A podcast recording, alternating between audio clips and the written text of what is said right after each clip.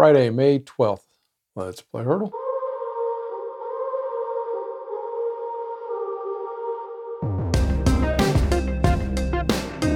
Today's song is Needles and Pins by The Searchers.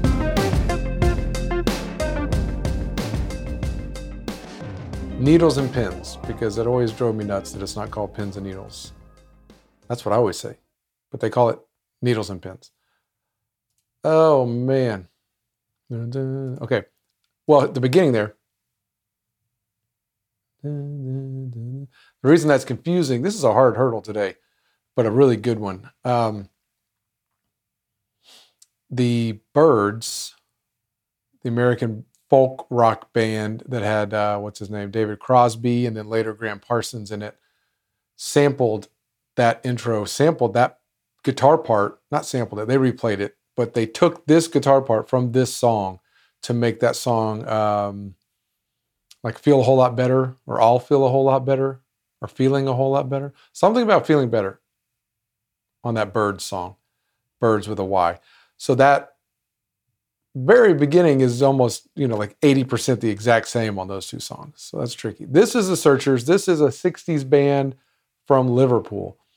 So the way I always describe this for someone that was not around for Beatles Mania, but grew up as the son of someone who did and was a big Beatles fan.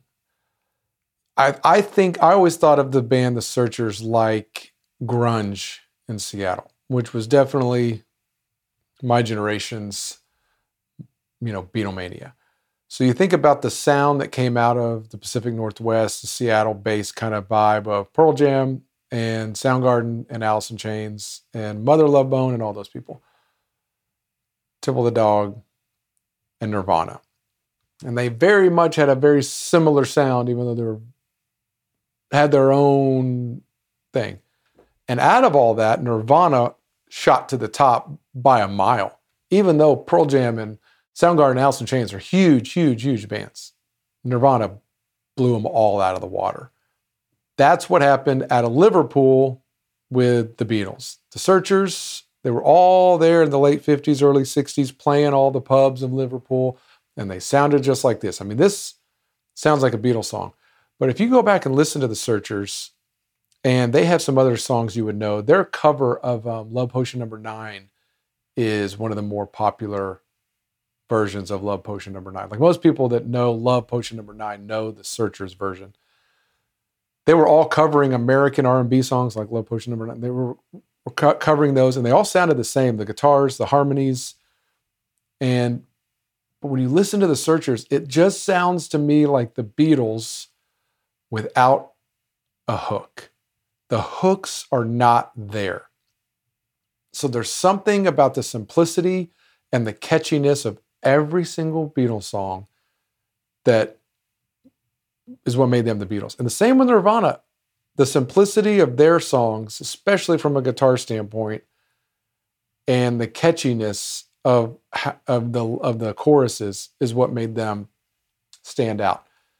The other, I mean, we can go on about why the Beatles are better than the Searchers. That's and the answer is Paul McCartney. Like, but like the bass lines and everything Paul wrote. I mean, good grief.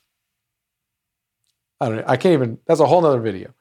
But I think it's interesting that there's like other bands that I'm sure their whole life they were told they sounded like the Beatles or they were a Beatles ripoff band. And they were like, we were here before the Beatles. The Beatles just did it better and they were there at the same time from the same place. But I bet it was hard to be a 60s band from Liverpool that sounded like the Searchers. But I'm sure they also rode the coattails of the Beatles to a lot of fame and success, especially in the US. This song, I think a lot of this 60s stuff was written, co written, and produced and co produced by Phil Spector's gang of people. Oh.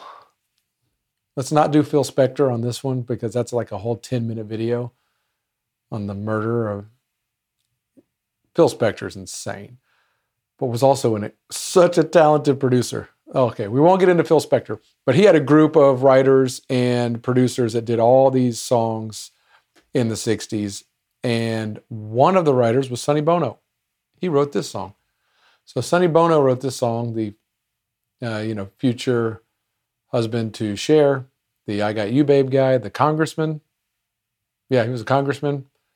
Sonny Bono. He wrote this song. So that's another crazy piece. I don't think I know anything else about the old searchers. I don't know if they're still around.